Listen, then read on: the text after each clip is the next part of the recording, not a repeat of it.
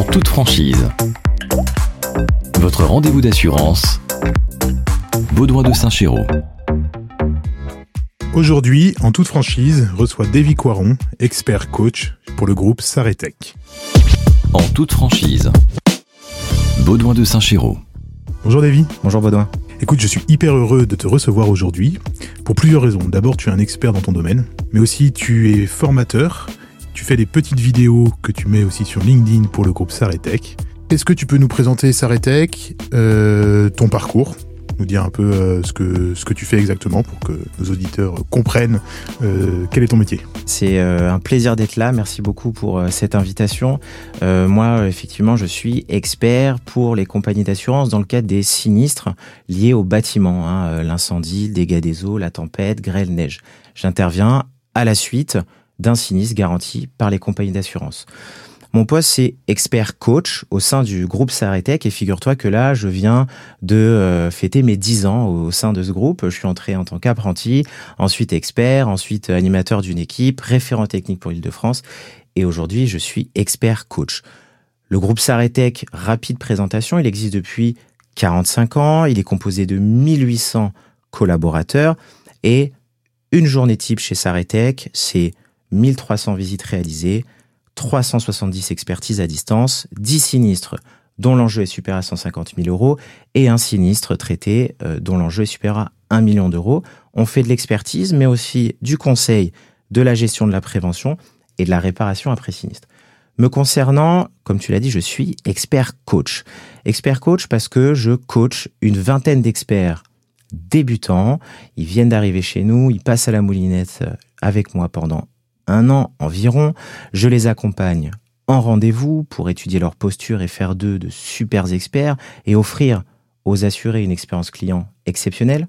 Je les accompagne également au bureau pour les aider à sortir leur dossier. Je leur fais des mini-formations et on analyse l'ensemble de leurs sinistres traités. D'autre part, je suis formateur, euh, cette fois-ci au national pour le groupe Saretech. Je forme également en école d'ingénieur. On va prendre le cas d'un sinistre grêle à quel moment tu interviens, euh, du coup, lorsque tu es mandaté par l'assureur, et quel est ton rôle?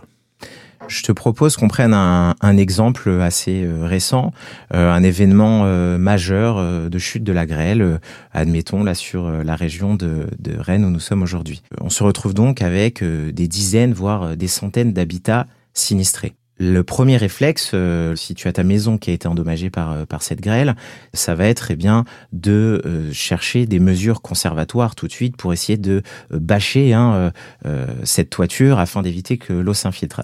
Mais bon courage à toi parce que souvent à ce moment-là, les couvreurs sont débordés, les pompiers aussi n'ont plus de bâche. Et alors le deuxième réflexe, ça va être de déclarer ce sinistre à ton assureur multirisque habitation au titre de ta garantie tempête, grêle, neige. Alors j'interviens juste pour dire une chose. Appelez votre intermédiaire avant de déclarer votre sinistre pour être sûr que ça vaut le coup de le déclarer. Mais sinon, oui, dans le cas d'une sinistre grêle, il n'y a pas de problème, vous pouvez le déclarer. Alors, le sinistre, une fois euh, déclaré, l'assureur va euh, eh bien mandater un cabinet d'expertise.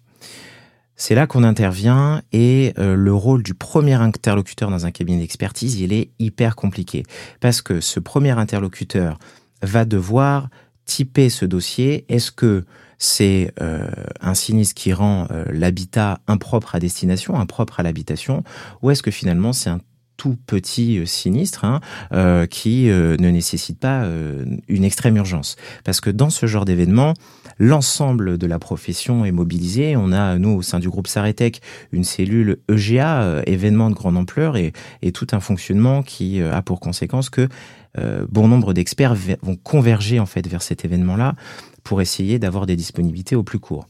Et là, la difficulté, ça va être de typer les très urgents des moins urgents pour tout de suite aller aider les sinistrés qui en ont le plus besoin. Une fois euh, ce, ce, typage fait, et prenons euh, l'exemple tout simplement du très gros sinistre euh, qui est venu complètement, disons, détruire cette votre, votre toiture, qui est venu complètement détruire le mobilier à l'extérieur, mais également qui a eu pour conséquence que l'eau s'infiltre à l'intérieur. Le cabinet Saretec prend l'ampleur de ce dossier et sous un délai très court va projeter un expert. Qu'est-ce que tu entends par un délai très court? Alors, en fonction de l'urgence, on va avoir euh, là des experts qui sont capables d'intervenir dès le lendemain, le surlendemain, euh, sous 3-4 jours au plus en fonction de l'enjeu financier du dossier. Hors événement de grande ampleur, un incendie, on reçoit l'appel le matin, l'expert l'après-midi, il est sur place pour immédiatement, prendre les mesures qui s'imposent. Alors, les mesures qui s'imposent dans euh, notre exemple de grêle, ça va être bah, ce qu'on appelle des mesures euh, conservatoires d'urgence, solliciter une entreprise pour venir mettre une bâche, hein, si, si, ce n'est pas déjà fait. Euh, pourquoi pas appeler également une entreprise pour venir nettoyer et assainir l'intérieur, hein, parce que parfois, suite à la chute de grêle, on va avoir le, le par exemple l'isolant hein, qui va se gorger d'eau et venir faire complètement effondrer en plein milieu de votre séjour les faux plafonds, rendant la maison inhabitable. L'expert, lui, va agir sur deux temps. Le premier, c'est le temps de l'urgence. Qu'est-ce que je fais là tout de suite maintenant pour limiter les pertes immatérielles, pour en fait limiter les frais de relogement? Qu'est-ce que tu entends par pertes immatérielles? Voilà, les pertes immatérielles, pour euh, un particulier, ça va être des frais de relogement. Un hôtel, par exemple. Euh, au titre des garanties d'un contrat d'assurance, tout ça est prévu. Hein, on a de la perte d'usage, des frais de relogement pour euh, un professionnel, on va appeler ça de la perte d'exploitation. Imaginez ce même événement de grêle qui vient complètement euh, fermer et, rendre impossible l'activité d'un restaurant, par exemple. Euh, la perte d'exploitation qui en découle est conséquente. Donc, l'objectif numéro un de l'expert, ça va être de limiter ces frais-là. Une fois que ça c'est fait, que les mesures d'urgence sont prises, ça peut être également demander à la compagnie d'assurance de verser un acompte sur euh, l'indemnité pour euh, permettre à l'assuré de subvenir aux premiers besoins, euh, se racheter des choses, lui permettant de poursuivre sa vie normalement. Une fois que ces mesures d'urgence sont prises, va commencer eh bien, la constitution de la réclamation. Alors la réclamation de l'assuré, elle va se, porter sur, sur, sur plusieurs volets. Il va y avoir d'une part sa réclamation sur les dommages au bâtiment, donc ben là, on a sa toiture à reconstruire.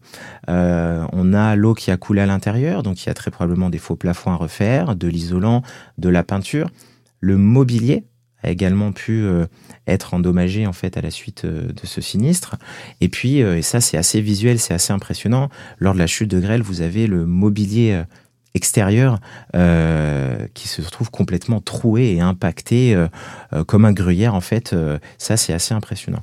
L'assuré donc va formuler sa réclamation auprès de son expert, enfin l'expert de son assurance, euh, qui représente en fait son assureur. Le boulot de l'expert par la suite va être d'étudier cette réclamation, d'évaluer euh, le préjudice. Il y a la toiture à reconstruire. Alors si on a un devis, on s'appuie sur le devis. Si on n'en a pas, évidemment que notre boulot, c'est de chiffrer les dommages. Ça, on sait faire, c'est complètement dans nos compétences. On le fait au quotidien. On évalue le préjudice. À cette étape-là de votre sinistre, il n'y a pas encore l'assureur et la couche de l'assurance qui est passée par là. Pourquoi je parle de ça? Parce que les dommages que vous, avez subis et qui formulent votre réclamation, c'est pas forcément précisément ce que va vous indemniser votre assureur. Parce que euh, on intervient au travers d'un contrat d'assurance et là on vient activer les garanties d'un contrat d'assurance. Reprenons cet exemple de grêle. A priori, votre toiture est complètement détruite et il faut complètement refaire cette toiture les assureurs sont pas là pour payer la rénovation des maisons. Et effectivement, lors d'un événement de grêle, eh bien, on avait parfois une toiture qui était ancienne, qui était vétuste, et après l'événement de grêle, on se retrouve avec une toiture parfaitement neuve et aussi une plus-value immobilière en fait. Hein. Euh, le contrat d'assurance, lui, il agit différemment. L'objectif, l'assurance n'ayant pas le droit d'être une source d'enrichissement, le contrat d'assurance va indemniser les conséquences du sinistre et on y applique euh, ce gros mot hein, qu'on appelle la vétusté. Alors, la vétusté, comment ça fonctionne? On va partir de euh, la durée de vie de ce bien endommagé. Donc vous savez que euh, une ardoise a une durée de vie de tant d'années et du coup, vous allez demander quand est-ce que les derniers travaux ont été faits, voir un peu l'état de l'ardoise. Est-ce que on a le même fonctionnement que par exemple pour une voiture? On sait que pour une voiture, certains propriétaires vont vraiment bien entretenir leur voiture et du coup elle va être quand même en bien meilleur état que d'autres qui vont faire n'importe quoi avec et qui vont avoir une voiture en très mauvais état. Est-ce que vous avez cette même logique-là lorsque vous faites une expertise pour un bâtiment? C'est l'idée en fait. Effectivement, on va euh, axer sur euh, deux, facteurs. On a pour ça euh, la compagnie des experts en assurance qui a travaillé sur un barème et un bordereau autour de, de, un barème de vétusté en fait hein, sur les toitures en fonction du type de toiture et de son état d'entretien, on va pouvoir estimer, évaluer la vétusté à appliquer. Et après, on a l'état d'entretien. Mais cette vétusté-là n'est pas contractuelle et c'est là qu'intervient l'appréciation de l'expert. On a des outils pour le faire, mais c'est l'expert qui va euh, juger de cette vétusté.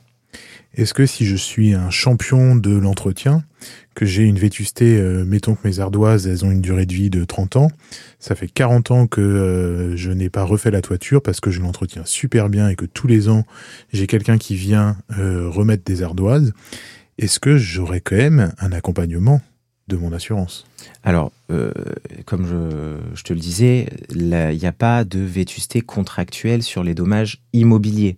Donc, cette toiture qui est parfaitement entretenu, euh, régulièrement remanié, un petit peu restauré, démoussé, eh bien, on n'y appliquera pas forcément une vétusté aussi brutale que une toiture qui n'a pas été entretenue. Donc là, il n'y a aucun problème, euh, aucun problème là-dessus.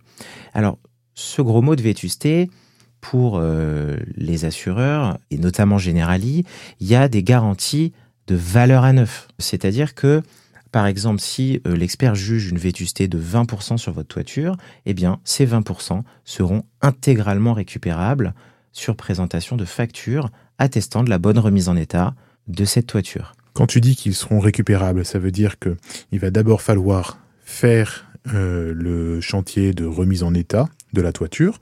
On va être indemnisé peut-être en amont euh, de la durant de la vétusté déduite, mais on va avoir après les 20% manquants sur facture.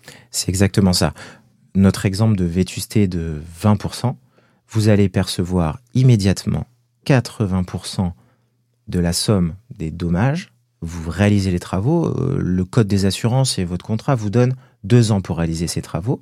À réception de la facture, votre assureur vous indemnisera des 20% manquants. C'est ça qu'on appelle la vétusté récupérable. La vétusté peut être euh, également non récupérable. Si on excède la garantie euh, valeur à neuf, très souvent pour les assureurs c'est 25%, si on excède ces 25%, eh bien votre assureur vous indemnisera valeur vétusté déduite, puis les 25% sur présentation de facture, et puis le différé entre la vétusté appliquée et ces 25% restera à votre charge. Bah, admettons, euh, on, se dit que ça, bah, c'est ce qu'on apporte de notre poche pour que la toiture soit rénovée. Les assureurs accompagnent dans les contrats d'assurance les assurés lésés. L'objectif de l'assureur, c'est qu'à la fin, euh, votre préjudice soit correctement réparé. Donc cette vétusté, euh, elle est souvent récupérable. Parfois, il en reste un petit peu à la charge de l'assuré qui a été lésé par ce sinistre. Mais en réalité, au bout de l'histoire, votre assureur vous a correctement indemnisé. C'est très souvent ce qui ressort. Concernant les biens mobiliers, on reprend ce mobilier de jardin là qui a été complètement troué, ravagé par la grêle. Cette fois-ci, pour que vous soyez indemnisé correctement pour ces biens mobiliers, souvent il y a des packs à souscrire. Vous avez le pack jardin qui va vous couvrir le mobilier extérieur. Vous avez le pack qui permet euh, le remplacement à neuf de ce mobilier. Sinon, il sera indemnisé vétusté déduite. Donc, euh, lorsqu'on souscrit un contrat d'assurance, il faut être vigilant à notre configuration. En toute franchise, Baudouin de Saint-Chéraud. Moi, j'ai une petite question quand même, c'est que tu es expert, tu es mandaté par une compagnie. On pourrait aussi légitimement se demander si tu vas pas agir que dans l'intérêt de la compagnie. Du coup, quel est l'intérêt pour un assuré de prendre un expert d'assuré? Alors, les experts d'assurance sont soumis à une déontologie et euh, ont cette obligation d'objectivité. Un expert, lorsqu'il aborde un dossier, il n'aborde pas un dossier en se disant comment je vais faire pour indemniser le moins possible. Surtout pas. Il essaye d'être droit dans ses bottes et d'être objectif. Effectivement, un assuré peut s'offrir les services d'un expert d'assureur. Qu'est-ce que c'est que ça, un expert d'assuré? C'est un expert qui va aider l'assuré à constituer sa réclamation, à constituer son état des pertes. Euh, clairement, lorsque vous avez votre maison qui est ravagée par un incendie, c'est énormément de boulot de constituer son état des pertes mobilier, de réunir des devis d'entreprise de chaque corps d'état, de piloter tout ça, de d'aller lire hein, les petites lignes du contrat euh, qui permettront euh, d'obtenir une indemnité sur certains frais auxquels on n'avait pas forcément pensé. L'expert d'assurer, c'est un service que s'offre l'assuré, mais qui, dans certains contrats d'assurance, ceci dit de moins en moins, mais dans certains contrats d'assurance, peut faire l'objet d'une garantie euh, et d'une prise en charge contractuelle par l'assureur, c'est-à-dire qu'il travaille pour vous aider à formuler votre réclamation, mais ces frais-là, ces honoraires à lui, ces plafonnés évidemment, peuvent être indemnisés par la compagnie d'assurance. Merci euh, beaucoup, Davy, pour ces précisions sur l'expert d'assuré. Si on revient un peu à notre sinistre euh, grêle, euh, qu'est-ce qui se passe si je suis locataire de cette maison? Qui va être indemnisé? Parce que le mobilier m'appartient, moi, en tant que locataire, mais je suis pas sûr que la toiture m'appartienne. Enfin, je suis même sûr qu'elle ne m'appartient pas. Alors, dans le cas d'une grêle avec un locataire de maison, là, il va y avoir un raisonnement par propriété des biens endommagés le propriétaire devra déclarer ce sinistre à son assureur. Le locataire devra également déclarer ce sinistre à son assureur, qui va mandater un expert pour l'indemniser pour ses biens. Le propriétaire devra faire de même, qui va devoir l'indemniser pour ses biens immobiliers. À ne pas confondre avec une simple infiltration d'eau au travers de la toiture, qui, hors garantie tempête grêle neige, va être instruite au titre de la garantie dégâts des eaux. Et cette fois-ci, on a des conventions qui arrive par-dessus ça. Qu'est-ce que c'est ces conventions? Bien, le droit français, euh, comme tu le sais, est très compliqué. Le droit des assurances aussi. Et en fait, on se retrouve avec des complexités, des cumuls d'assurances dans tous les sens. Les conventions passées entre les assureurs vont permettre de simplifier la gestion des sinistres afin que l'assuré puisse bénéficier d'une expérience client simple, fluide et efficace en essayant d'avoir le moins d'interlocuteurs possible. Est-ce que tu peux nous parler du coup de la convention IRSI Alors, la convention IRSI, euh, comme tu le disais en introduction, euh, j'ai fait une courte vidéo euh, de trois minutes pour résumer cette, cette convention. Mais disons que, allez, pour faire encore plus court, elle vient désigner un seul super expert qui va gérer le sinistre pour le compte de tous les assureurs concernés au dossier ce super expert, il va dire à l'assureur du locataire, toi tu indemnises le locataire de temps, à l'assureur du propriétaire, tu indemnises le propriétaire de temps, et vous deux, vous allez vous retourner contre l'assureur du responsable. Aujourd'hui, quelle est pour toi la qualité principale que doit avoir l'expert? Alors, tu sais, euh, Baudouin, au début, quand moi j'ai commencé, lorsqu'on procédait à des entretiens de recrutement, on demandait aux candidats d'avoir trois qualités euh, principales. Ses connaissances bâtiment, ses connaissances en assurance et ses qualités relationnelles. Et on se disait que si il avait au moins deux de ces qualités, il était euh, potentiellement recrutable et que bah, la troisième, on lui apprendrait. Aujourd'hui, c'est en train de changer et la qualité principale qu'on recherche chez un expert sont ses qualités relationnelles. Moi, aujourd'hui, en tant qu'expert coach, je mets une énergie de dingue pour que les experts de mon équipe puissent proposer à leurs assurés une expérience client exceptionnelle et laisser derrière lui les problématiques de bâtiment et d'assurance qui finalement on ne doit pas embêter l'assuré avec ça. Donc aujourd'hui vraiment les qualités, c'est des qualités humaines qu'on recherche euh, chez un expert. Je te donne l'exemple d'un incendie. C'est ultra traumatisant un incendie. Si l'expert débarque sur ce sinistre incendie et qu'il n'a pas ces qualités humaines euh, d'empathie, de compréhension et d'écoute, mais qu'il est très très bon en assurance et très très bon en incendie, c'est pas forcément ce qu'on recherche aujourd'hui. Alors je suis désolé Davy, mais là moi j'ai, en tant qu'assureur, un petit coup de gueule. C'est que souvent j'ai la pression de mes assurés sur les délais de gestion des sinistres. Je tente de leur expliquer que on ne peut pas pondre un rapport d'expertise comme ça. Est-ce que c'est une vérité ou est-ce que tu me contredis. En, fait, euh, euh, le rapport d'expertise, c'est euh, juste la finalité. C'est pas ça qui prend du temps. Ce qui prend du temps, c'est toute une gestion, la construction d'un état des pertes, la construction d'un chiffrage. On reprend cet exemple de grêle. L'expert, il va se déplacer plutôt très rapidement sur les lieux du sinistre. Ensuite, il va falloir chiffrer et évaluer ce préjudice. Soit l'expert est en mesure de le faire, soit c'est à l'assuré de bosser un petit peu en faisant faire des devis, etc. Bon, une fois que l'état des pertes et les garanties sont appliquées, rédiger un rapport d'expertise, ça se fait en une journée, en deux jours, trois jours, en moins d'une semaine. Euh, après la réunion de clôture, l'assureur a entre les mains ce rapport d'expertise. Mais dans notre exemple de grêle, c'est pas ça qui va prendre du temps. C'est que l'ensemble de la profession des artisans sera complètement débordé et euh, ta toiture, malheureusement, eh ben, il va falloir attendre parce que ça va être surtout les délais de chantier qui vont s'imposer. Un rapport d'expertise qui ne serait pas déposé rapidement, c'est qu'on a une problématique autre, euh, une problématique, une, complexité, euh, une fuite par exemple qui ne s'arrête pas. Et l'expert va essayer d'aider l'assuré en écrivant à l'ensemble des intervenants pour leur demander de faire nécessaire pour rechercher et réparer la cause des infiltrations, mais rédiger un rapport d'expertise. Aujourd'hui, grâce à nos outils, au groupe Saretec, on finalise les rapports pendant le rendez-vous. On rédige en fait le rapport d'expertise avec l'assuré, on chiffre avec lui, on lui fait signer la lettre d'accord et on appuie sur la finalisation. Ça envoie euh, une instruction au service administratif qui, dans la journée, le met en forme et l'envoie. Donc le délai de dépôt du rapport, maintenant, c'est plus un sujet. Le sujet, c'est pourquoi il y a des blocages pour la finalisation du dossier de manière générale. Donc c'est ce qui va expliquer aussi que dans le cas d'un restaurant, on va parler de la perte d'exploitation, Aujourd'hui, les pertes d'exploitation, elles sont au minimum de 12 mois sur les garanties des contrats. Personnellement, j'aime pas assurer un restaurant avec une perte d'exploitation inférieure à 18 mois. Oui, je comprends. Alors, je repense à un incendie euh, d'un resto là que j'ai fait euh, en région parisienne.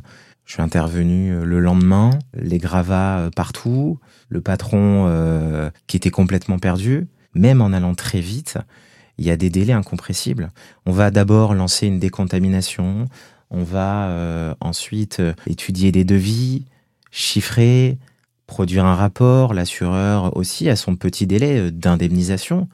Même en allant très vite sur les dossiers, eh bien parfois on a euh, des problématiques incompressibles et notamment en ce moment hein, sur la fourniture des matériaux par exemple, euh, c'est des délais euh, à n'en plus finir. Est-ce que ça peut avoir un impact sur ton chiffrage? Parce que tu as chiffré un sinistre sur la valeur des matériaux aujourd'hui, lorsque le client va refaire reconstruire sa maison, les matériaux auront peut-être évolué, il aura peut-être une facture différente de son devis initial. Le sujet c'est d'être le plus juste possible lorsqu'on chiffre. Effectivement, si entre le moment où il y a eu le chiffrage arrêté et la bonne réalisation des travaux, euh, il y a eu des augmentations mécaniques des prix de fourniture, hein, par exemple du parquet, des menuiseries. En ce moment, c'est vraiment la filière bois hein, qui a complètement euh, explosé en termes de prix. Euh, eh bien, ça peut arriver. Et là, euh, l'expert n'est pas borné à ça on peut reprendre l'instruction d'un dossier. Hein, euh, le délai biennal de prescription, donc pendant deux ans, un sinistre peut être réouvert pour aggravation, mais également bah, moyennant de bonnes justifications, hein, parce que là, euh, la situation euh, mondiale actuelle a bon dos aussi hein, pour plein de sujets. L'expert doit être vigilant à ça, mais on n'est pas borné là-dessus. Il n'y a aucun problème à venir faire évoluer notre chiffrage en fonction de la situation. Merci beaucoup Davy pour toutes ces précisions. Je te remercie d'être venu de Paris pour nous rencontrer. Tout le plaisir est pour moi, Baudouin. À travers cette interview de Davy Coiron, vous avez pu voir quel était le rôle d'un expert dans le cadre de la gestion d'un sinistre. Dans les prochains épisodes de En toute franchise, nous verrons le déroulé étape par étape d'un sinistre, mais également pourquoi utiliser un garage agréé et enfin qu'est-ce que vous risquez si vous faites une fraude à l'assurance? Quel est le risque au niveau de votre contrat? Vous souhaitez qu'un sujet soit abordé? Vous voulez être mis en relation avec un expert? Vous souhaitez revoir vos assurances? Envoyez un mail à podcast.saintchero.fr.